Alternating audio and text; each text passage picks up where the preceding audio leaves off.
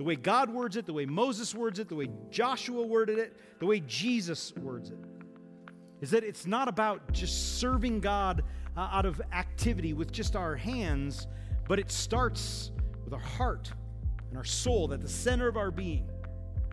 And then it and then it moves to our mind and it moves to our or strength, our hands and what we do, but it it starts here.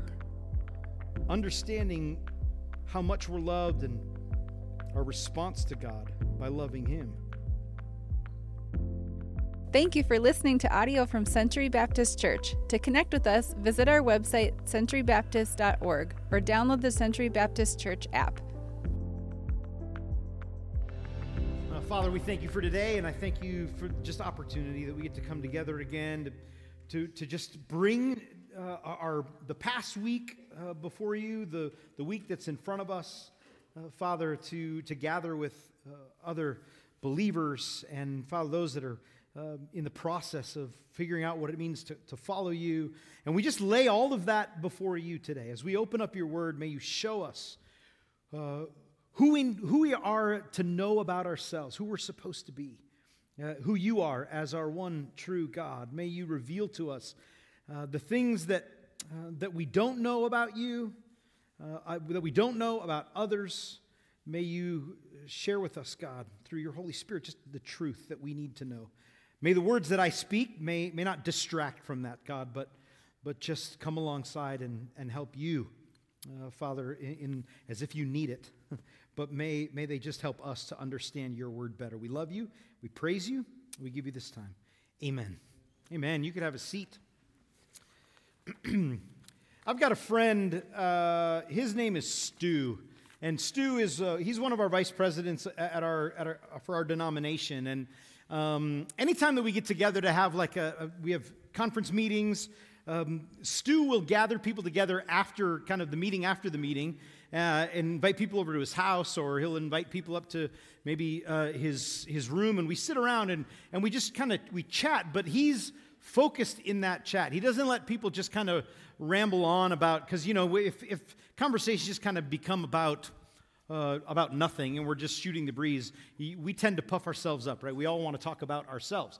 So he, he kind of feeds on that, except he directs it. And so he asks questions like, uh, What theologian has had the greatest impact on your life? You get a bunch of pastors and church planners and ministry leaders in a room, and, and then it just gets really boring. No. Uh, well, uh, or he'll say, What's the best book that you've ever, that you've ever read? Because what that book is and who the author is and what that book is about says a lot about you as a person if, if that's your favorite book. Uh, my favorite question that he always asks is uh, What can you do better than anybody else in this entire room? It's fun to try to figure it out, but then we get to know each other. But through all of it, what we find out is what people value the most.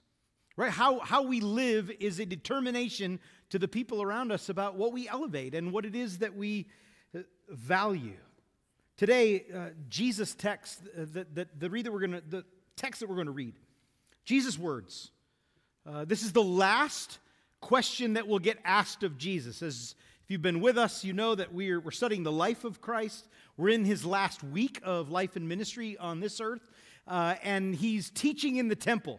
And we've looked at it, and it's been week after week, all taking place in the same day. Jesus has got to be so exhausted.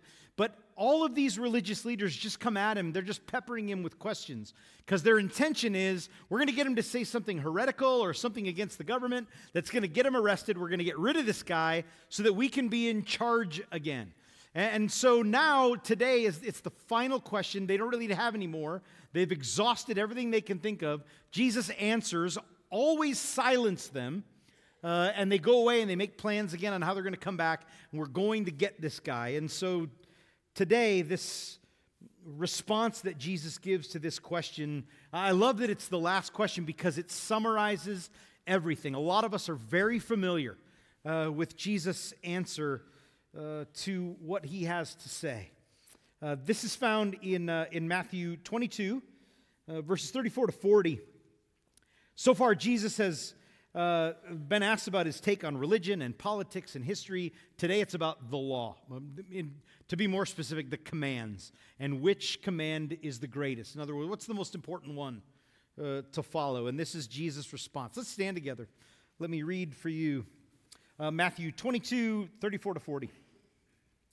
When the Pharisees heard that Jesus had silenced the Sadducees, they gathered together. And one of them, a lawyer, asked him a question to test him Teacher, what's the greatest commandment in the law? And Jesus said to him, You should love the Lord your God with all your heart, with all your soul, with all your mind. This is the great and first commandment. And a second is like it you should love your neighbor as yourself. On these two commandments depend all of the law and the prophets. Those are the words of Jesus. You can have a seat. We've heard this a lot. Uh, we, as ministry leaders here at church, have taught this a lot. It drives a lot of what we do love God and love others. That's what we're called to do, that's what it means to make disciples. Uh, Jesus had already now silenced the Sadducees. Remember that from last week? As uh, they had come after him uh, to talk about the resurrection, and he proves that it's true. And it says that when the Pharisees heard that he had silenced the Sadducees, I love the word that actually Matthew uses. The word is not just silence, it's muzzled. In other words, he shut them up. They, they, they, couldn't even, they couldn't even speak. They were trapped in what it is that they had said because uh, he's speaking truth. And so they, the Pharisees hear about it. They gather together in another huddle, like, man, what are we going to do to get this guy? He, he, he's just finding his way around all of them, and the people are, are starting to follow him even more, and they like him, and the people are astonished. They marveled at what Jesus had to say. And so this scribe probably rises up, he's like, I got one. I got one. And so it says that he's a lawyer. That means he's a he's professional in the law of, of the commands. 619 of them, to be exact, throughout the entire Old Testament. And this guy is an expert in all of them. And so he's like, let's ask him which of these commands is the most important to follow. Or what's the greatest? What, what holds uh, the most weight? Today, I've entitled it, you'll, you'll understand this as we move through the message, From Fringes to Hinges. It's this idea of we as believers in Jesus Christ need to move that from, from just going through the motions to, to actually living out a life for Christ because of what it is that He's done for us. And at the center of it, the core of it, is it starts with love God's love for us, our response to Him uh, that is authentic and true, as we say here at Century, active love, that it's not just a feeling, it's there's action that's behind it. That's God's intent for us. So if we're going to move from just being about activity, religious activity, to, to actual impact in our lives and then impacting others, first we got to start at the beginning. Duh. Right? But I mean, it sounds goofy, but I want to just take you back. We're going to move from fringes to hinges, let's start uh, where, where the, the Pharisees are coming from in all of this. The discussion and the argument about what the greatest commandment or the command is in the Old Testament uh, was never ending. It was like one of the most uh, prized conversations you could get in on uh, when it came to uh, religious discussion. So you had rabbis that would talk about it in the temple, or they'd talk about it in their synagogues, or at the city gate, as, the, as people would just gather at the gate. This conversation would come up a lot. Like, wh- who's, who's the most righteous because they're obeying the greatest command? What is the greatest most important law. And a lot of times, uh, some of the some of the wisest thinkers would say, well, the greatest command has to be measured off of what's the most severe punishment that God has for breaking those laws. So they kind of make a list, and, and but it was it was always n- never understood, never settled on, but they argued about it uh, a lot. So Jesus' response is not so much that one is the most valuable. What he's doing is he's trying to help people understand what they're all about. He basically is saying they can all be summarized. Why God has given these to us. You can summarize them in, in really these two commands that we narrow it down to, but one theme, and that theme is love. The word is, is, is again, it's not a feeling, it's agape, it's all in. It's giving my all, it's sacrificial. It's God's love, it's how He's loved us. is that he's gone all in by giving his one and only son, and his expectation is that we would then, in return, go all in in our relationship with him. And so the scribe asks the question What's the greatest command? And Jesus responds Love the Lord your God with all your heart, soul, and mind. If you go to Mark's gospel, you don't have to turn there, but in Mark chapter 12, it's the parallel, it's Mark's view, his telling uh, of, of this interaction that takes place.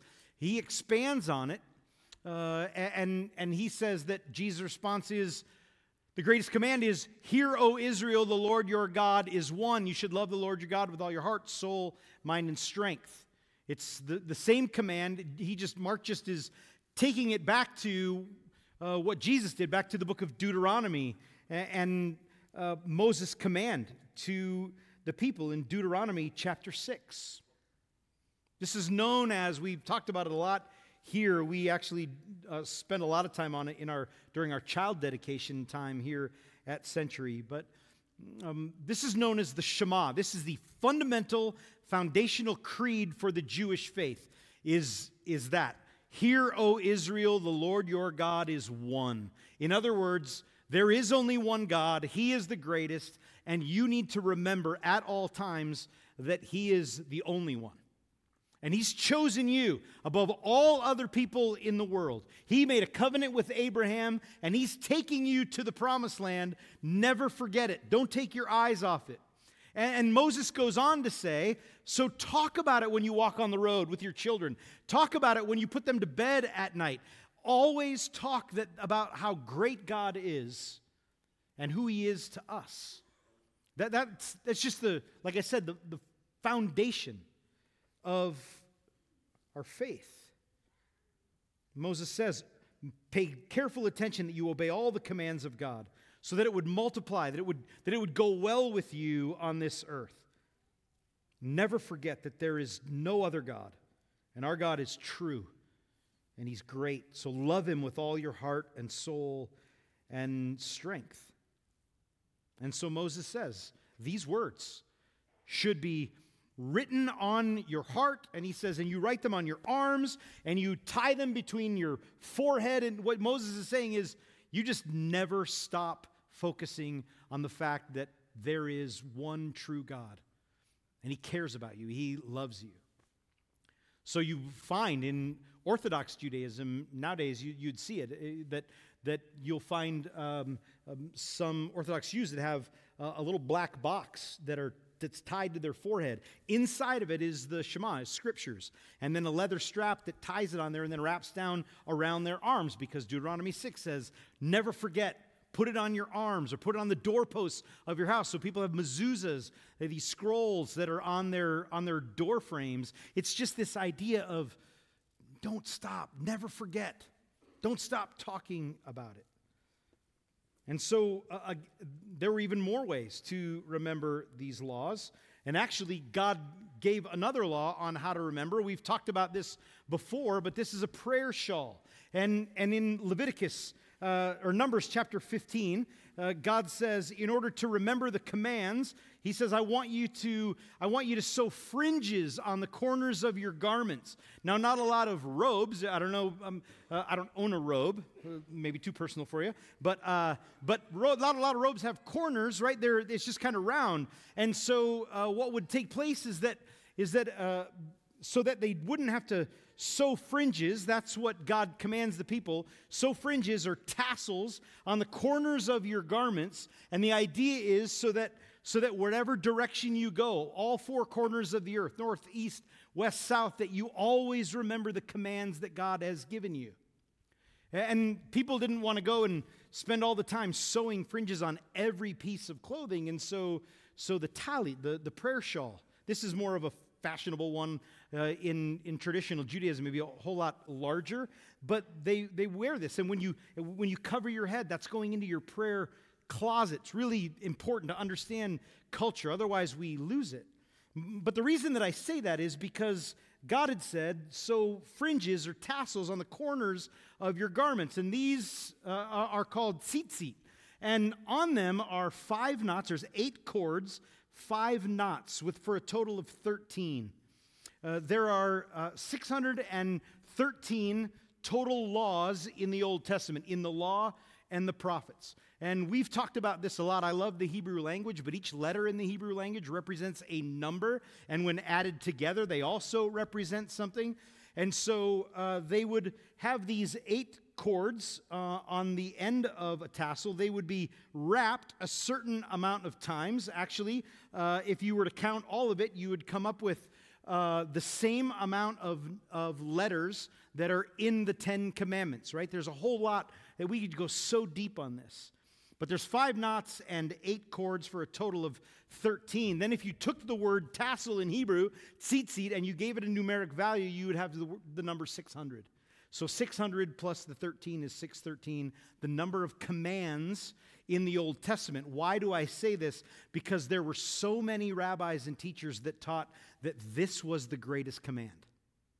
Why? Because, because all of the law and the prophets hang on these commands.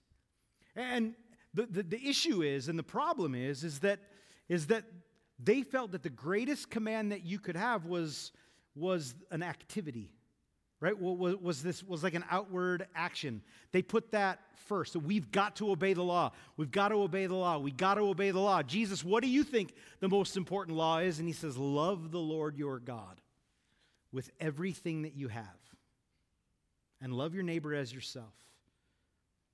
That's, that's what all these hang off of. That, that's what's most important is the love that you have received from God, the love that you give back to God, and the love that you show other people. It is, but it's true agape love. It is sacrificial. It's the giving of yourself fully, your heart, your soul, your mind, and your strength we so often can fall into this idea of activity is our faith. If I just do this and this and this and this, and my list of 600 things that I think God wants for me, then He's going to go, oh, great job. But what does the Apostle Paul says? Say, he says, he said, look, I could speak in the tongues of angels, right? I could preach messages like nobody has ever preached before. I could serve uh, people around the other side of the globe. But if I don't do it with a foundation and love, if love is not the reason that I'm doing it, then I'm just making noise. It's of no value whatsoever.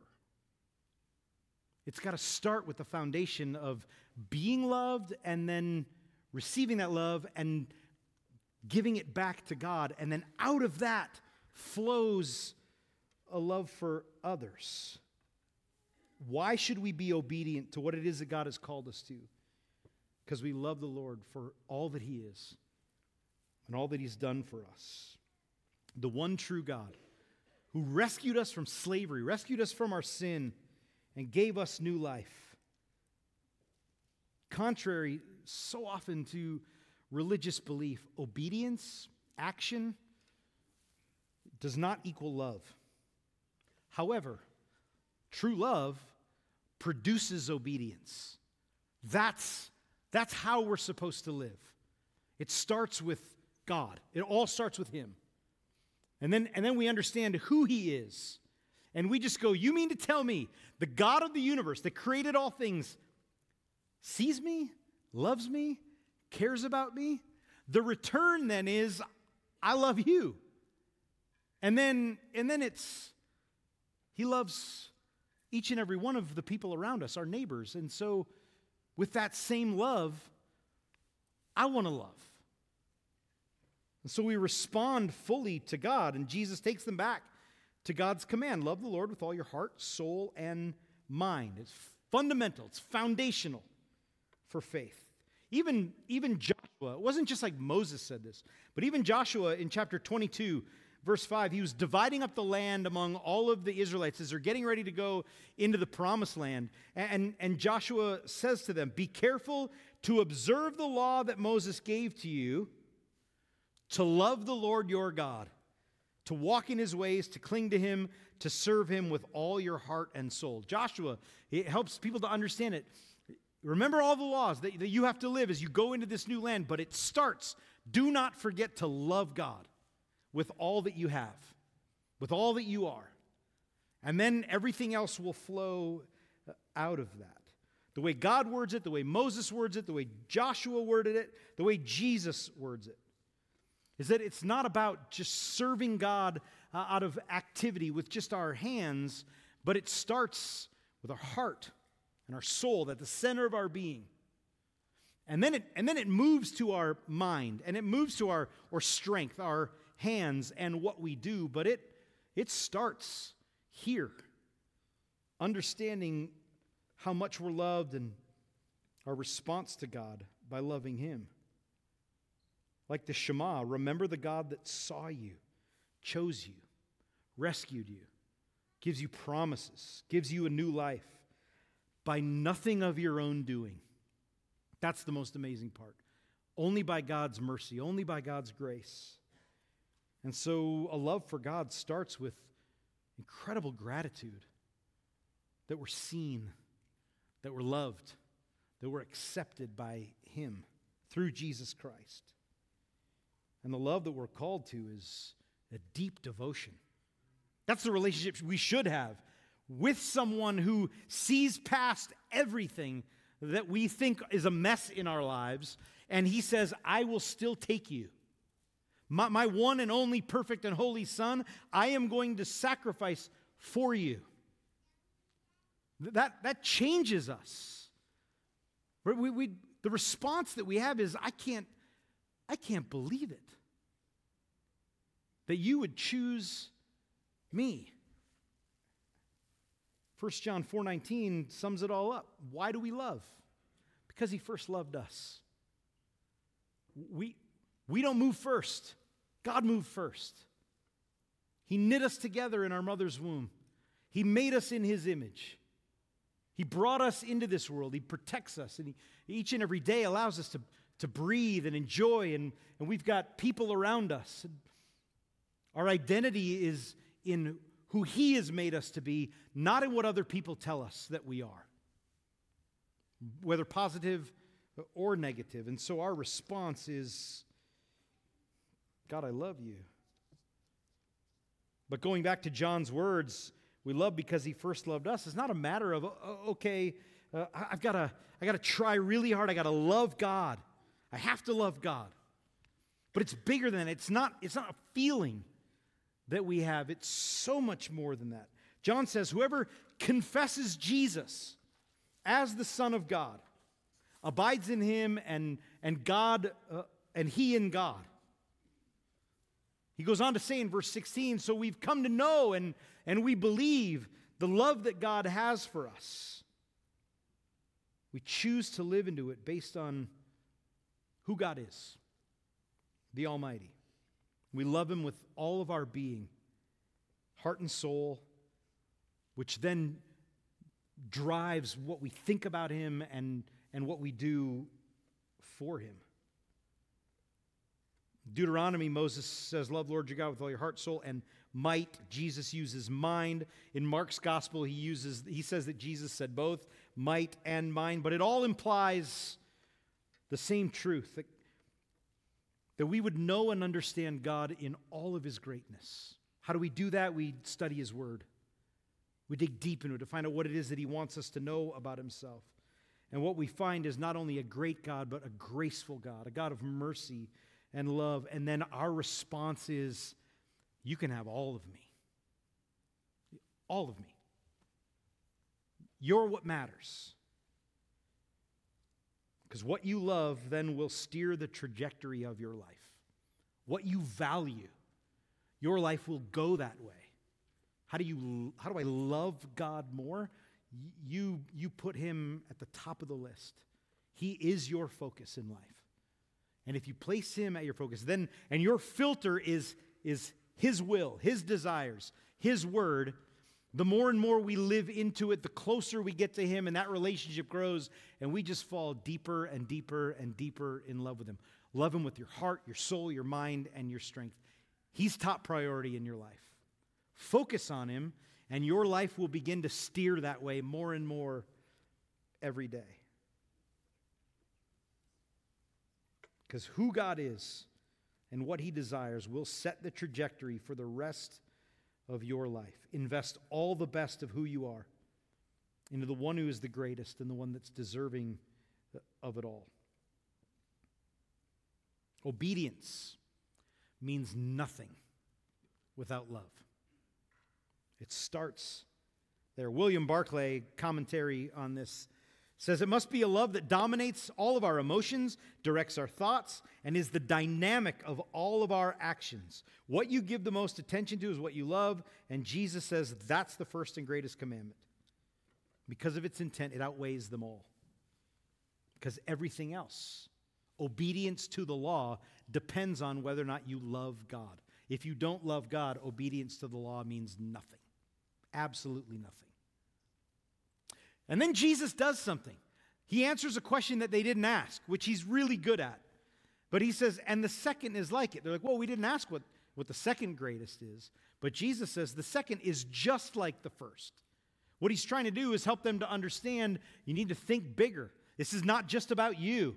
God did not put you on this earth to just have a relationship with you and it's just you and you alone. Because what had happened? God created Adam. Adam was alone. God said, This is not good. It's the first thing that He created. He says, Look, it's not good for you to be alone. So He creates uh, someone to be in a relationship with Him. He gives him a wife. He gives them Eve because the understanding is, is that we are to live in the best way that we can reflect our relationship with God. We talked about this last week, is a relationship with those around us, with others. So Jesus says, while we're at it, while we're talking about it, the greatest commandment is to love God. The second is just like it love others, love your neighbor as yourself. What Jesus is doing is he's going back and helping the, Pharisees and the Sadducees to understand what, what they're already saying because they want to know about the laws. And Jesus says it's actually a law. It's found in the book of Leviticus 19, verse 18. And, and uh, that statement is, is the final statement in a much longer passage so that we can understand it. But this is how it begins in verse 9 of 19. God says, When you harvest your land, don't take from the edges, don't pick up what falls to the ground. Leave it for the sojourner. In other words, leave it for the traveler that you don't even know that, that they would have food. Leave it for the poor, the orphans, and the widows, the ones that can't take care of themselves. In other words, when you raise your farm, don't believe that you're just doing it for yourself to gain as much as you possibly can. God wants you to use your farm to take care of others. But he goes on. Don't steal from each other. Don't lie to each other. Don't oppress your neighbor or steal from him. Pay what you owe one another. Don't treat anybody poorly because they might have a disability. Don't show partiality. Don't slander or gossip. Don't murder. Don't hate in your heart. Don't take advantage of one another, but love your neighbor as yourself. So when Jesus is saying this, they know all, that has prefaced this command. It means that I need to treat people with actual the actual true love of God. What it is that he desires of me. It's not just a sentimental feeling toward people, okay? As Christians, we have no basis or right to ever say, well, yeah, I, love, I love everybody, as if it's just some ethereal feeling. It's, I, we have to see each and every individual as knitted together in their mother's, mother's womb by God Himself, made in His image, and each and every person with a purpose and a reason for being here on this planet. And we are to come alongside people and help one another, to build each other up, to do the work that God has called us to do. Every person is valuable. If you have never heard that yourself for yourself, hear that today. God sees you as incredibly valuable, and He wants to use you in the kingdom, but He wants a relationship with you first. Because He made you, He created you, He put you on this earth, and He's gave His perfect Son's life up for you. It's hard to believe. Because I know in this day and age that we live in, a lot of people grew up never hearing that they had value, never hearing that they were cared for, always hearing negative things. Are you ever going to amount to anything? And we have told ourselves that lie because every time we stumble over something and we fall or a relationship ends, we think, What's wrong with me? But let me tell you that God, in His mercy, regardless, still loves you and desires deeply that we all have a relationship with His Son because that creates in us a new creation Our identity is not in what we do, our identity is in what Christ has done for us. And a disciple of Jesus Christ finds their identity in Christ and Christ alone, saved by grace. And that's what we're supposed to see when we see people around us. Rather than, oh, they did, they did this to me, or they said this about me, or they don't live the same way I do. Love your neighbor as yourself. It's told in the Old Testament. I mean, we read all of that in Leviticus. Here, don't do anything to anybody that you wouldn't want them to do to you. That's, the, that's what this passage means. Or it could also mean do to others exactly what you wish they would do for you. you depending on which rabbi, which teacher you talk to, that's how they interpreted it. I say it's both. That's what, that's what Jesus is saying. Don't do anything to somebody that you wouldn't want them to do to you, and do for others what you wish, what you dream about.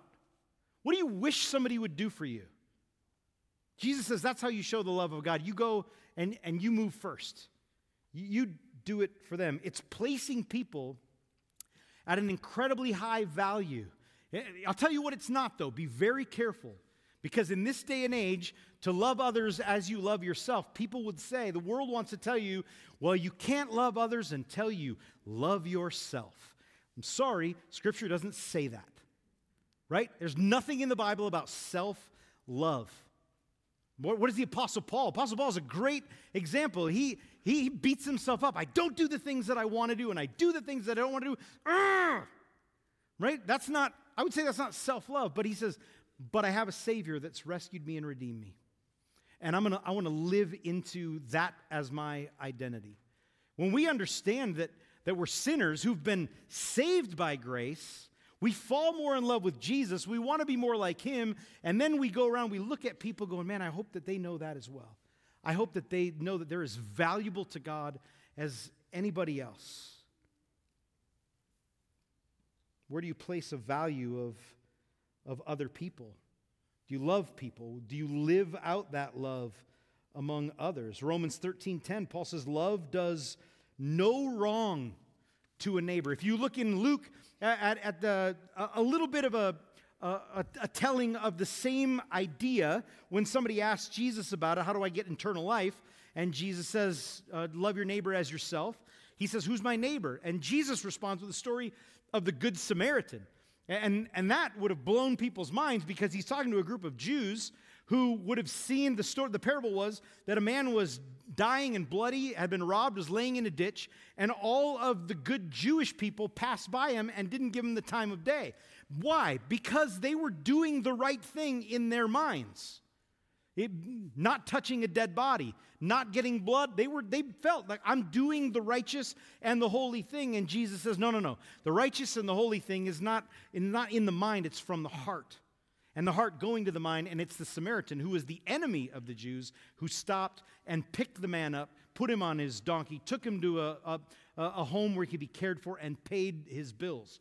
Jesus says that's loving your neighbor. So it's, yes, it's the person next door to you, but it's also uh, the person that's furthest away from you in your heart that you can't stand, your enemy. And Jesus says, love, and they won't be your enemy anymore. Here's the, here's the let me give you one uh, more law. That if you, if you would read it with, out, out of its context, and it's so perfect in, in this passage, it's found in Deuteronomy chapter 22, verse 8. Strange. So if you're in construction business, a carpentry business, this is a good one. God, God is too. What he says in Deuteronomy 22, 8, when you build your new house, he says, make a parapet for your roof that you wouldn't bring guilt of blood upon your house if anybody would ever fall from it. What a bizarre law that God would give. A parapet is that, that when you, because in the ancient times, uh, it was nice out all the time, and you didn't have a whole lot of money to build a huge house. So what you do is you make sure that you could walk on your roof. You could entertain. That's where the, kind of the dining room was. And if you had people over, you go up on the roof of the house. And so God says, when you build yourself a new house, make railings, ledges around uh, the roof of your house so that your friends don't fall off. right? What he's saying is, when, when you're making plans for your life, I'm going to build a new house, it's going to be so great. He says, take into account your friends as well. your neighbors. It's kind of like when you, you're like, oh, I want to get a new truck. Oh, but then everybody's going to ask me to help them move. get the truck. That's why. That, that's, what, that's what Jesus is saying. Guys, Jesus is saying, get a truck. No, I'm not, I'm not saying that. When I was in youth ministry, I used to tell my wife all the time that uh, I think I should get jet skis. I could really use it for ministry. I'm not in youth ministry anymore. Uh, but, but the whole idea is are you taking into consideration the people that are around you with every decision that you make? Do you love people the way that you love yourself? Romans 14, Paul says, if your actions are ever going to grieve somebody else, you're not walking in love. So walk in love. Even by what you eat, don't destroy the one for whom Christ died. So let us pursue what makes for peace and mutual upbuilding. This is God's word for us. I want to give you today um, one piece of action, one, one way that you can live this out. Very practical. Uh, I've been using it for about over a year now. Uh, our elders, our staff have been using it for a while. It, there's a website. It's called blesseveryhome.org slash Century Baptist. So if you want to look that up when you get home, you can. Um, but it, it's going to look something, it's an app. You can put on your phone, you can go on, on to the web. This, this is it's just a tool that we want to offer you uh, for how you can love your neighborhood really, really well. Now, people start to freak out about this because there's information on this. There's nothing on this that isn't public domain. It's a national, global website uh, that we just kind of say, yeah, we would love to be a part of this. So, what happens when you sign up for this? You then uh, put in your address, and I'll tell you, it already will know it uh, right? And it, but but what happens is is that uh, you can kind of set a grid on, on this map of your neighborhood of how many houses that you would like to pray for. And then it will give you the names of all of the people that own those homes. So if you have homes in your neighborhood where people rent, like we do, you got to go find out names and you can put it in there. Uh, but, but what it is is then every day at 10, 10 a.m. for me, you can set it, 10 a.m., it sends me five names of my neighbors and, and then a passage of scripture and a prayer that, that I can pray uh, over them in, in the hopes that, that God would do great things in them. And then you can, you can kind of track it. So it starts off with, I'm just going to keep praying for my neighbors. And then if maybe there's ever an opportunity where maybe they lose a loved one or there's an accident or something, then you can hit the care button, like I've cared for them. And then you can, it's just personal. Your, your information is not shared, but you can kind of keep a journal about what's going on in their lives. What are their kids' names? What are their pets' names? You know, what are their needs? And you can keep track of that by caring for them. And then you can also hit the next button up uh, if you ever get a chance to share the gospel. And, and then the next is then there's a button then that you believe that they're a disciple of Jesus Christ, that they now can go out and begin to pray and care and share with the neighborhood. And so it's just a, a tool that you can use. But we use the, make sure that you, that you use the, the link. If you want to bring up the next slide, there's a QR code. Pull out your phones, people. Uh, but you can take a picture of that. This is going to connect you uh, to the Century Baptist family in total and, uh, and going to allow us, we as leaders, uh, the administrators of that will be able to go on and we'll be able to see the whole city of Bismarck, Mandan, and surrounding communities as to where Century Baptist is having an impact in their neighborhood. It, but it starts with, yes, praying for a neighborhood, but where does it really start? It starts with love. We care. We care about people.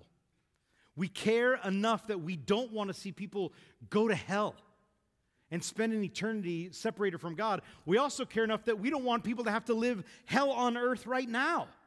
That they need Jesus. They can understand what life and life abundant is.